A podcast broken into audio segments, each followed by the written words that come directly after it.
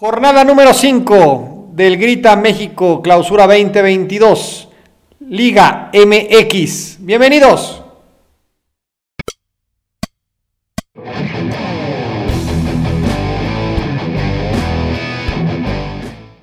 Hola, bienvenidos a un programa más de A Tres Toques. Estamos aquí en el estudio para platicar de lo más relevante de la jornada 5 del Clausura 2022, Grita México. La parte más relevante, pues es todo lo que tiene que ver del partido y la tabla de posiciones. El Puebla sigue llevándose la liga, por extraño que parezca, pero bueno, vamos a discutir qué es lo que está pasando con Larcamón y todo ese equipo. Atlas consistente, el América sale del fondo de la tabla al menos, y yo creo que la parte morbosa, ¿no? Del, de esta jornada fue el regreso de Jimmy Lozano a la Liga Mexicana, con todo el desgarriate que se armó con la directiva de Cruz Azul, que ya ni siquiera los dejaron entrar. Ahí a Cereta al rato nos va a platicar de sus experiencias y anécdotas con Héctor Lara para ver si luego nos consigue una exclusiva. Pero bueno, vamos a darle comienzo a, esta, a este nuevo episodio. Oscar, te saludo. Empezamos contigo el día de hoy. ¿Cómo viste esta parte del Necaxa y lo que siempre hemos dicho desde el comienzo de este programa? Los jugadores tendiéndole la camita ¿no? Al, a Guede más allá de lo que ahorita vas a platicar y que nos enteramos y que nos llegó todo ese, ese chisme, pero bueno, los jugadores mandan en los equipos. Adelante, Oscar, te saludo y vámonos. ¿Qué tal, Aceret, Juan, Cris? Eh, eh, pues nada, aquí andamos otra vez una, una semana más, ¿no? Hablando de, de esta eh, sorprendente y maravillosa Liga MX. Eh, mira, yo siempre estoy en, eh, en contra de, de, que ya porque hay un cambio de técnico las cosas van a ir mejor. O sea, tú tienes esa mala leche de decir que los jugadores tienen la cama, no, no la dudo, no la dudo que exista, ¿no? Eh, me parece que, que siempre que llega alguien nuevo, pues existe la, la necesidad de pues de quedar bien, ¿no? De decirle al nuevo técnico, mira, eh, no soy tan malo como pensaba el técnico anterior. Y de inmediato en, la, en esa semana hay una mejora en los equipos y una subida de ánimo. Hay que ver que esta, este cambio dure, ¿no? Porque si en la siguiente jornada Necaxa vuelve a ser el mismo, pues entonces no, no, no, no creo que, que la llegada de Jimmy ayude mucho. Eh, y, en el tema de Guede, pues mira, se rumoraba, ¿no? Que, que tenía ahí unas actitudes medio complicadas con la gente del club, con los jugadores, que era un poco déspota. Eh, por ahí también se rumora que, que hizo un berrinche marca Llorarás en el tema de la salida de Cendejas, ¿no? Que, que, se entiende un poco en el tema de que pues a ningún técnico le gusta perder a sus piezas claves o a las pocas piezas eh, regulares o buenas que tenía Necaxa, y, pero que al final pues hizo un desplante eh, que no gustó a, la directiva de Necaxa, ¿no? Hubo varias, varios factores que aceleraron su salida, además de que en la cancha pues el equipo ya no le demostró. Entonces, pues al final los técnicos eh, firmando su sentencia de muerte, mi buen Cris. Definitivamente esta experiencia otra vez de, de Guede en el fútbol mexicano, pues bueno, queda mucho a deber. Juan, ¿tú cómo ves esta parte de la directiva, ¿no? De Cruz Azul y cómo se dio todo este relajo, ¿no? Y que otra vez vuelven las malas formas allá por la, por la Noria. Entonces, ¿eso afectó o no al resultado final de la Cruz Azuleada, ¿no? Con saludos a House, ¿no? Porque sabemos que nos escucha. ¿no? Entonces, saludos a House, que volvieron a las andadas por allá con, con sus Cruz Azules. Claro que sí, ¿qué tal amigos? Los saludo.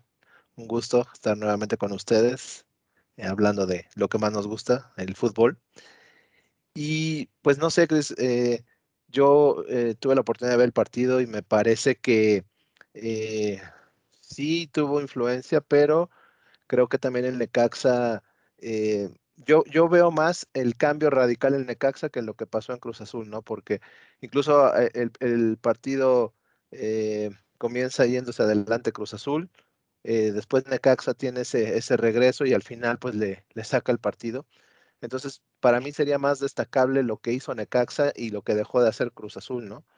Porque sí, si bien por ahí se estuvieron rumorando estos temas de la directiva, de que incluso por ahí Juan Reynoso les presenta la renuncia también.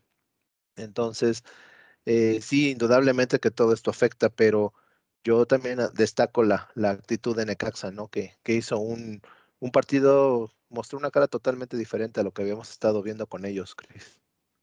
Coincido, la verdad es que, pero bueno, a ver, ahora vamos contigo a Ceret, que es la, primera vez que, entramos en esta, en discusión y lo vinculo un poquito con el regreso también de Cristante a, a Querétaro, ¿no? Y que se llevan el empate en Pachuca a dos. Pero pues nuevamente un buen partido de Querétaro, ¿no? Respecto de lo que se está viendo con un Pachuca que es bastante un buen equipo, ¿no? De los mejores equipos en este momento. Tú, Aceret, ¿qué piensas y de lo que has visto? Y ahora sí que para que nos des tu opinión, ¿no? Respecto de los jugadores mandan, los técnicos no pueden, la directiva se impone.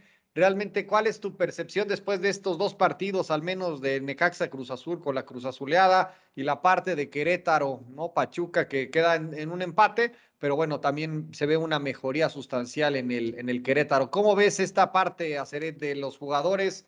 ¿Tienden o no la cama a los técnicos? Fíjate que primero los saludo, los saludo a, a, a los tres.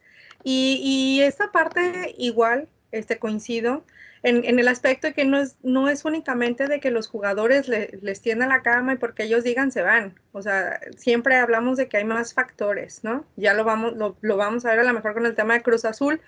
A lo mejor ahí podía también estar ahí un tema investidores, pero obedeció a factores, a otros factores. Aquí pasa lo mismo. Este, me pareció que, que fue un, un, un buen, un buen triunfo del Necaxa, coincido, coincido en el que la actitud que mostraron los jugadores es, hizo la diferencia. Eso habla de que es bien recibido. Y entonces puede, puede pasar otra cosa. También, también dio prueba mm, de la buena voluntad que trae o de la, del proyecto que trae, ¿no? O sea, de, respecto a que juegan eh, personas que normalmente no, no, no, no, jugaban, o sea, de hecho creo que debutó ahí un par. Este, entonces ese tipo de cosas habla bien, del, habla bien de él como, como alguien que está entrando con una actitud diferente. Entonces en ese aspecto yo me quedo con eso, me quedo con el, en, en el tema de, de, Querétaro también. O sea, el, es eso, es la constancia. A ellos, por ejemplo, me parece que obedece sí a otros factores, no, ahí no era, además que el, que el Querétaro, dicho sea de paso, pues tampoco es tan mediático como si habláramos del Cruz Azul, por ejemplo, ¿no? O sea, y a lo mejor es un tema de afición y de notas, pero es un, es un equipo regular. El Pachuca, el Pachuca históricamente ha sido un semillero, ha sido formador, es muy constante, resultados constantes. Entonces, también el perfil de los entrenadores es, es, un perfil de formador y eso es algo que lo traen en la base, ¿no? Y, y, entonces esa parte es algo que, bueno, hablando de, los, de, estos dos partidos, es algo que me gusta, que, que, se ven dos proyectos que son muy constantes. Y espero que en el tema de Querétaro pues se mantenga. O sea, y en el tema de, en, en, en, en el tema en sí de la jornada, que también tuve, pues tuve la oportunidad de ver algunos eh, partidos, pues cosas que sí tengo que notar, hacer notar y rescatar, pues es que por fin ganó su América, muchachos. No voy a hablar okay. nada de las chivas. No vamos ah, a tocar ese tema hoy, por favor. Ahorita, este, ahorita, ahorita, entramos en ese detalle. No, no, no. Pero, pero ¿por qué? si yo los estoy felicitando, no necesidad de la agresión, ¿no? No, no. Entonces, no. bueno, pues eh, esta, esta, es la parte respecto a esto y respecto al tema de, de, de mm, eh, lo que habla la afición es que ha sido positivo, se perciben positivos estos dos cambios, tanto en el Necaxa como en Querétaro. Así es, totalmente de acuerdo. Vamos a ver cómo, y me quedo con eso que decías, vamos a ver cuánto se mantienen, ¿no? Ojalá que les alcance y que no solo sea ahí un, una cosa nada más de un partido, ¿no? Y por el cambio, pero bueno, a ver, a ver si se mantiene. La otra parte, eh, yo creo que, que se debe de, de, destacar, ¿no? Bueno, que Oscar ha destacado y ahora también antes en esta reunión que tenemos previo al programa, Aceré también se subió al, tren del mame con el famoso tema del fair play, ¿no? Esta, esta jugada, ¿no? Tan controversial donde el Chapo Montes le dice al árbitro, no, no me pegó, este, solamente fue como un rozoncito, no lo expulses. Bueno, cada quien tiene su punto de vista, naturalmente. Eh, voy a indebidamente empezar por el mío.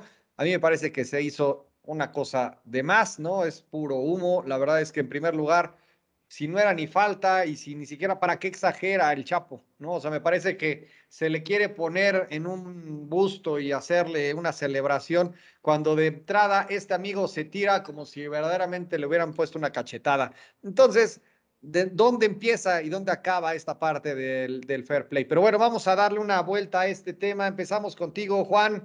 ¿Cuál es tu opinión? ¿Cómo lo ves? ¿Estás del lado naturalmente de, de Oscar o Aceret o cuál es tu opinión? Pues mira, Cris, yo creo que este tipo de, de, actitudes como la que tuvo el Chapo, pues siempre se van a festejar, ¿no? Porque no es algo que pase de manera muy constante. Eh, me parece, y con, coincido contigo, del de, ah. origen, ah. el origen que da a este, pie a esto, pues es eh, eh, que él finge una, fa una, falta, ¿no? O sea, él eh, comenzando por ahí. Ya después este, le compone porque pues ve que expulsan a, al jugador de Pumas y pues ahí eh, va, se acerca al árbitro y ya sucede lo que todos sabemos, que, que lo deja él como wow, el, el, jugador este modelo, ¿no?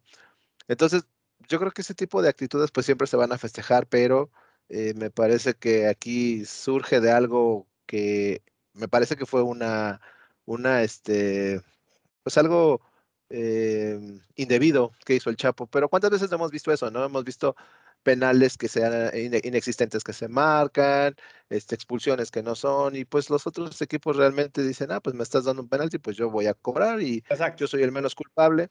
Entonces me parece que por eso es que llama la atención, porque no es algo que, que veamos cada semana en nuestro, eh, en nuestro fútbol y en, a nivel mundial, ¿no? Ok.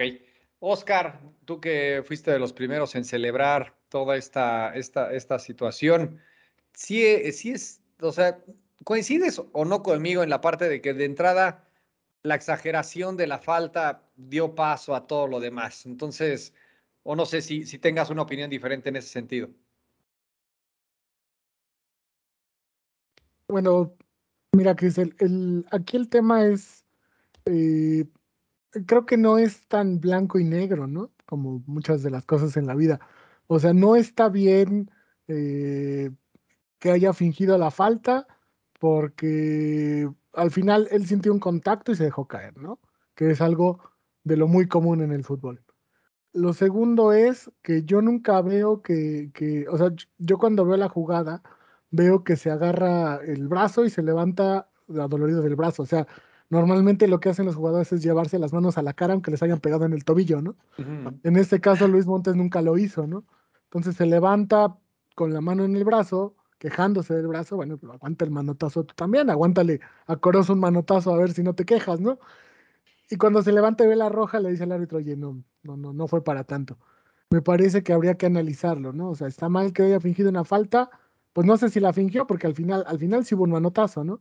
En segunda, eh, estuvo mal que le dijera o estuvo bien, pues en este caso estuvo bien, porque si no le pegaron, el, si no fue una agresión, el decirlo lo hace diferente al resto del, del, de, de, los jugadores de mexicanos o, o que, de los que se juegan en Latinoamérica, ni siquiera nada más en México, ¿no? Esto lo hemos visto, el fair play de este tipo lo hemos visto en Europa. A mí no, no recuerdo nunca haber visto nada de esto en ligas latinoamericanas o, o sudamericanas. Eh, me parece que es algo con lo que se crece desde niño, el tratar de engañar al árbitro y sacar ventaja, ¿no? Así me es. parece que en esa parte estuvo bien, pero también me queda la duda de que si hubiera sido un penal, Eso. Si, si, esto, esto mismo hubiera ido Chapo Montes a decir, ¿sabes qué? No me tocó. No podemos saber porque entra en el terreno del hubiera. Me parece que no lo haría. Pero esta acción, Chris, esta, esta que estamos analizando en específico, uh -huh. me parece que estuvo bien. O sea, decirle, ahora, la otra, el árbitro estuvo mal. Porque el reglamento no te dice si le pegas en la cara es roja y si le pegas en el brazo es amarilla. Exacto. El reglamento habla de agresiones. O sea, sí se le puede decir, Chapo, muchas gracias, señor, pero yo vi una, una agresión y ya. el jugador se va. O ni siquiera, o doy un bote a tierra y con eso se, se, se muere toda la jugada, ¿no? Hay, una, hay un sinfín de, de, de, de, temas que salen de una jugada tan simple y de un tema, o a lo mejor hasta amonestas al Chapo si tú crees que está fingiendo una falta, ¿no? No necesariamente tendría que ser que esté dentro del área para, para amonestarlo. Te digo, no está tan fácil el análisis. A mí me parece que hizo bien el Chapo, sí. Me parece que no lo haría en cualquier otra circunstancia. Si a lo mejor hubiera sido una jugada que definiera el último minuto en un penal o, no sé, o si fuera una mano dentro del área, pero en esta circunstancia me parece que estuvo bien lo que hizo el Chapo. Exacto. E, esa parte, ok, ¿no? El, el, comentario, yo creo que lo, lo, ya con esto cerramos esta, esta parte contigo, Aceret. El árbitro, precisamente, el árbitro yo creo que está, podemos hablar si está bien o no la parte de la actitud del, del Chapo, si es o no en el momento adecuado de la, de la falta, obviamente con la variable que le mete este Oscar respecto del en qué momento del partido y en qué jornada estamos jugando, porque a lo mejor si estuviéramos en las semifinales y estuviera muy apretado el juego, seguramente no, no hace lo mismo. Pero el árbitro, el rol del árbitro, no en esta parte como del juez, eh, hacer de esa parte del, de la persona que está ahí adentro viendo y entendiendo cuál es tu opinión y qué es lo que cree en tu papel, ¿no? O en tu rol o haciendo de árbitro, qué decisión se te hubiera ocurrido o tú hubieras tomado en ese, en ese momento. ¿Cómo ves esa parte? Fíjate que coincido eh, con los dos en la misma postura, es decir, que no se reconoce eh, eh, el, el, aspecto no es como para que se le ponga un monumento, es que es algo que deberíamos aplicar en la vida diaria. Me equivoco, con honestidad voy y digo, ¿sabes qué? Me equivoqué. Es como el tema de la vida diaria. ¿Qué debe hacer el árbitro? El árbitro debe aplicar el reglamento, pero es su perspectiva y eso es un tema subjetivo. Y esto pasa cuando también son este, que, el tema, por ejemplo, de, de, los penalties, que justamente por eso se creó esta herramienta del VAR, porque muchas veces era un tema subjetivo, porque el árbitro no veía la falta previa o porque no veía que entró y no entró, porque, bueno, por cualquier cosita se tuvieron que, tuvieron que echar mano de, de otro tipo de herramientas. Bueno, aplicó el mismo criterio. El reglamento es, como, como bien dice Oscar, bueno, es falta y, y, y márcala, punto, se acabó pero toma en consideración que el mismo jugador reconoce que no hubo tal, o sea, no fue en esa magnitud. Entonces, digamos que es un, un bar sin bar, ¿no? O sea, él, él, él, él, no lo ve, él sí ve la falta, él la marca y se acabó, o sea, él cumple. Pero también utiliza otras herramientas que es la palabra del jugador. Y esa es una cosa que me parece que es lo valioso, que es un tema cultural, por eso creo que todos eh, se nos hizo algo muy padre, porque es un tema cultural, estamos acostumbrados a esto, a que, sean, a, que se tiren al drama, al espectáculo. Coincido plenamente, en otras circunstancias tal vez no sucedería igual. Totalmente. Pero en el campo del, ajá, pero en, en el campo del hoy, en esta situación, nos dio una lección súper importante que debe ser replicable no debe ser la única vez. Entonces no quieres que suceda esto. Entonces tampoco te tires. El fair play es de inicio, es en cada jugada y no es cuando tengas que reconocer el error. Y esa es como la parte que, pero el, árbitro me parece que fue un árbitro justo, a diferencia de otras actitudes, pero me parece que fue un árbitro justo. O sea, aplicó lo que tenía que aplicar, pero también pudo modificar en, en, este, en, en, en afán de este juego, ¿no? Eso sería igual, mi opinión. Muy bien, coincidimos y cada... Dale, dale. La última, perdóname, la última variable es, ¿y qué pasa si en una, eh, pensando que el Chapo tiene una agilidad mental sobresaliente y sabe que esto, se, esto era revisable en el bar y que lo iban a echar para atrás? Y dice, bueno, de todos modos, como lo van a echar para atrás, mejor quedo como héroe y digo que, que no me pegó.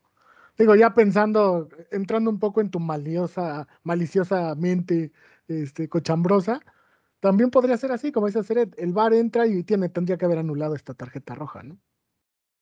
Sí, e, esa yo creo que, sinceramente, yo creo que esa es la, la menor de las, de, las opciones, pero bueno, todo, todo, todo, va, todo se vale. Al final estamos conscientes de que todo, todo esto es de alguna manera posible. Con, con esto Vamos a pasar. Eh, ¿Me avisas, producción, si ya está arriba la, lámina? ¿Ya estamos arriba o no? ¿Ya la ven? Sí, sí, ya eh, vamos a pasar a la mejor sección del programa con mi querido Juan Manuel.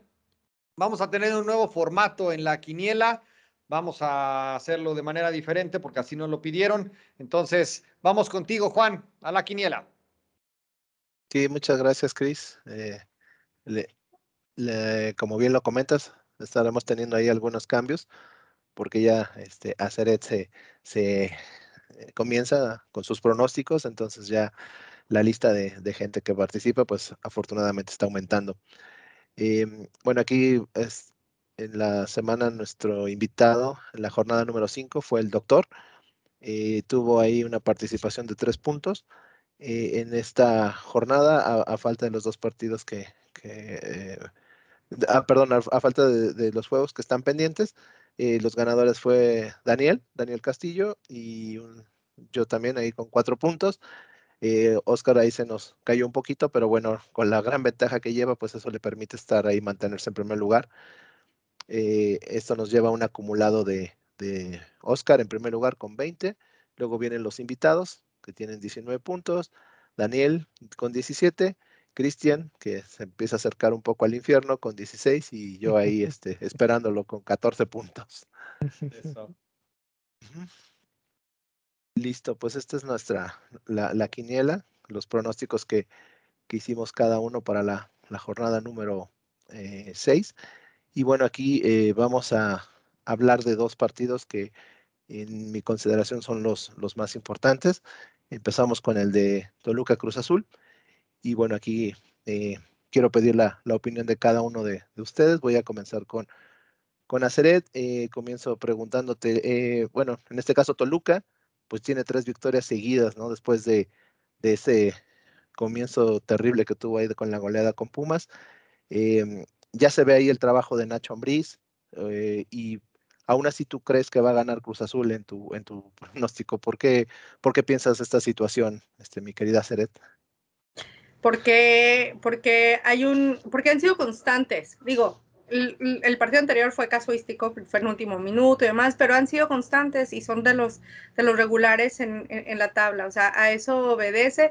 Y el Toluca, pues también, es decir, los dos vienen de cambios estructurales, pero yo voy más por el tema de la estabilidad del Cruz Azul. Perfecto. Y bueno, aquí, Oscar, este, además de tu pronóstico que, que ya vimos que, este, que tú vas por el empate, eh, ¿tú crees entonces que lo que le pasa a Toluca eh, en, ese primer, en ese primer partido contra Pumas fue un accidente, por decirlo de, de esta manera? Pues sí, sí, Juan, me parece que eh, poco a poco el Toluca va a empezar a tomar un poquito más de ritmo, ¿no? Yo creo que los agarraron eh, entendiéndole a Nacho la charla técnica y, por ahí este, ha, venido demostrando un poco de mejoría, además de que no es un mal plantel, ¿eh? O sea, tiene una media cancha bien interesante y, y, sobre todo me parece que a pesar de que a Cristian no le gusta el tema de Luis García, este, me parece que el portero se estaba afianzando, entonces eso siempre te va a dar seguridad. A mí me gusta que los equipos se armen bien de atrás para adelante y creo que, que Toluca va a ir mejorando. No sé si todavía es para considerarlo como de los gallos del torneo, pero sí para estar en la parte de arriba, ¿no? Entonces, me parece que acá con Cruz Azul hay un nivel de fuerzas. Me parece que los dos equipos hicieron cambios en su, en su plantel y puede ser que, que, esté muy nivelado el juego. Sobre todo que a Cruz Azul no le va a pesar la altura, como otros equipos que visitan Toluca, ¿no? Es correcto. Y Cris, eh, finalmente de lo que ya platicábamos, los temas extracancha en Cruz Azul, la salida de Álvaro Dávila, el tema de la posible renuncia de Reynoso, eh, ¿crees que esto todavía se les va a afectar en la cancha? No, realmente no creo. Me parece que el Toluca allá con mi Nachito Ambriz, yo creo que se va a llevar el, partido. Realmente, o sea, no creo que les afecte, van a perder, pero no creo que sea por la parte de la directiva. O sea, realmente no, no es de que, el, que Álvaro, que todos los demás que ya ni dejaron entrar, realmente afecten para esto. O sea, realmente los jugadores tienen que concentrarse al final la parte salarial y todo, la, otra parte ni siquiera le correspondía en su momento a, Álvaro sacar los pagos, ¿no? Entonces, yo creo que va a ser una victoria para el Toluca por ya la, situación que ya tienen bien armada con, Nacho Ambriz que viene por sus fueros y que pues obviamente van a perder los del Cruz Azul, pero no tiene nada que ver con la directiva, Juan. Perfecto. Y bueno, el otro partido que, también es de bastante interés eh, es el de Atlas contra, contra, contra Pumas. Aquí, este, Oscar, Teo, te, pido cuál es tu perspectiva de este partido y bueno, el buen momento que está viviendo el Atlas, ¿no, Oscar? Sí, Juanito, mira, ah, lo que hemos venido diciendo, ¿no? También para nosotros ser eh, un poquito constantes como el mismo Atlas, ¿no? Me parece que Atlas sabe a lo que juega. ¿Te puede gustar o no? Puede ser un, un fútbol bonito o no, pero es práctico, ¿no? O sea, son tres pelotazos, dos goles. Entonces, y después para hacerles un gol es bien complicado. Entonces, me parece que, que, Atlas tiene un estilo bien dominado, está bien dirigido, los jugadores están convencidos de lo que están haciendo. La evidencia de ello es que no ha habido campeonitis. Entonces, me parece que, que, a, Pumas que no le sienta bien eh, Guadalajara, eh, me parece que, que, que tiene menos opciones entre un Atlas que viene además de todo peleando la punta y que viene de un buen juego contra Puebla, ¿no? Sí, totalmente. Y bueno, ahí, este, Cris, en, eh, el caso del Atlas, eh, que vemos que es tu, favorito, eh, ¿tú crees que volveremos a tener esos Pumas irregulares que hemos estado viendo en las últimas temporadas, que de repente pierden uno y de repente ganan dos y así como que agarran rachas, pero siguen mostrando este, esa irregularidad? Sí, yo creo que Puma se va a mantener a media tabla, ¿no? En este, digo, tiene un ganado, los dos últimos perdidos. Entonces, yo creo que sí vamos a verlo así. Yo creo que se le va a empachar el, el Atlas. Entonces, yo creo que va a ser bastante sencillo, yo creo que para el zorro, echarse al, al Puma en esta ocasión. No creo que les alcance y como ya sabemos, Lilini puede dar unos dos, tres buenos partidos y de repente se le cae el equipo estrepitosamente y con todas las contrataciones que al final del, de, bueno, en el partido de hecho contra el América, ¿no? De la temporada pasada, bueno, fueron lumbreras, pues hoy otra vez siguen por el camino de la amargura. Entonces sí voy, voy Atlas y no creo que Pumas levante. Perfecto. Y ya para, para terminar esta, esta sección, este, a Ceres ya nada más quisiera preguntar, Em, históricamente, bueno, Atlas y, Pumas pues han sido siempre dos equipos que han sido semilleros de, muchos jugadores mexicanos, ¿no? Que han sacado, son de las, de las dos mejores canteras que hay en México. Entonces, este, eh, ahora por el momento que está viviendo Atlas, muy bueno, y Pumas ahí, eh, ¿qué, qué, opinión te merece este trabajo que vienen haciendo ellos en sus, en sus canteras, en sus fuerzas básicas? Fíjate que sí, de hecho era justamente, te, te, lo puedo mostrar, ah, mi, era mi anotación para, para este partido justamente, o sea, el tema de, de, Atlas y Pumas históricamente han sido semilleros, igual que el tema que hace, pues, eh, hace rato platicábamos de Pachuca, pero, pero me parece que esto que originalmente existía, ahora ya no es, y, me parece que también prueba de eso es el tema de la selección, que ya lo platicamos en algún momento. Sin embargo, siguen siendo formadores. ¿Qué es lo que yo veo? Que, Atlas es un sistema de juego, o sea, lo tiene muy bien definido, Coca ha ido bien, bien, bien, o sea, está definido, como, como comenta Cris, están muy inspirados los jugadores, pero Puma nunca se puede subestimar por lo irregular que es. Entonces te puede dar un partidazo, o pues no. Pero, pero vienen inspirados del partido que tuvieron contra León. Entonces, creo, por eso creo que va a ser un muy buen partido. Creo que, que, va a haber, espero que haya bastantes, este, bastantes jugadas, que haya goles, por supuesto. Y, me parece que, que, que, Pumas, bueno, pues va a ser el partido, el partido que sabe hacer, puede sorprendernos eh, eh, en él es la apuesta, no es tanto en Atlas. Atlas es, regular, es constante, este, sigue, sigue enrachado, es, es, un bonito fútbol.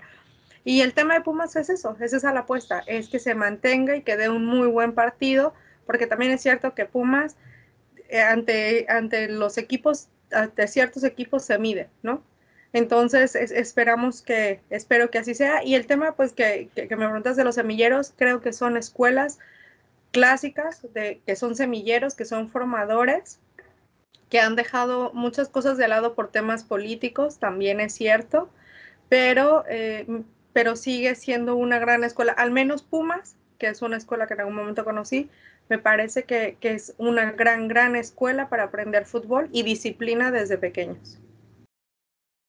Perfecto. Pues, este, eh, gracias a, a, todos por sus opiniones. Ahí nada más, este, perdón, olvidé mencionar el invitado de la semana, que es nuestro amigo Juan Carlos Aguilar, este, amigo de A Tres Toques, mi buen Trox, si nos puedes nada más decir ahí algo de, del buen Juan Carlos, por favor. Sí, claro, cómo no. Es este el, el buen Cocolizo, ¿no? Eh, homónimo de, del jugador de Tigres que ya había pasado por Pumas. Eh, acérrimo americanista desde la cuna, pero pues ¿qué le hacemos? A la familia no se escoge, ¿no? A la familia no se le escoge, entonces bueno, pues ¿qué, qué, qué hacemos? Allá él con sus malos gustos. Pero sí, amigo de a tres toques y siempre pendiente de, del programa y ahora viene por la revancha en la quiniela, mi buen Juan. Perfecto. Listo, Cris. Pues eh, con esto terminamos el tema de la quiniela. Listo, muchas gracias Juan, muchas gracias a todos los que nos siguen, los que nos dejan comentarios, los invitamos a suscribirse, activar la campanita, seguirnos en redes sociales. Muchas gracias a Gil, a los Giles, a Danieles, a todos los que nos escuchan y nos siguen. Muchas gracias a todos los que nos regalan estos minutos de, de su atención. Fue un gusto nuevamente estar aquí con ustedes. Nos vemos la próxima semana. Ánimo, gracias. Bye.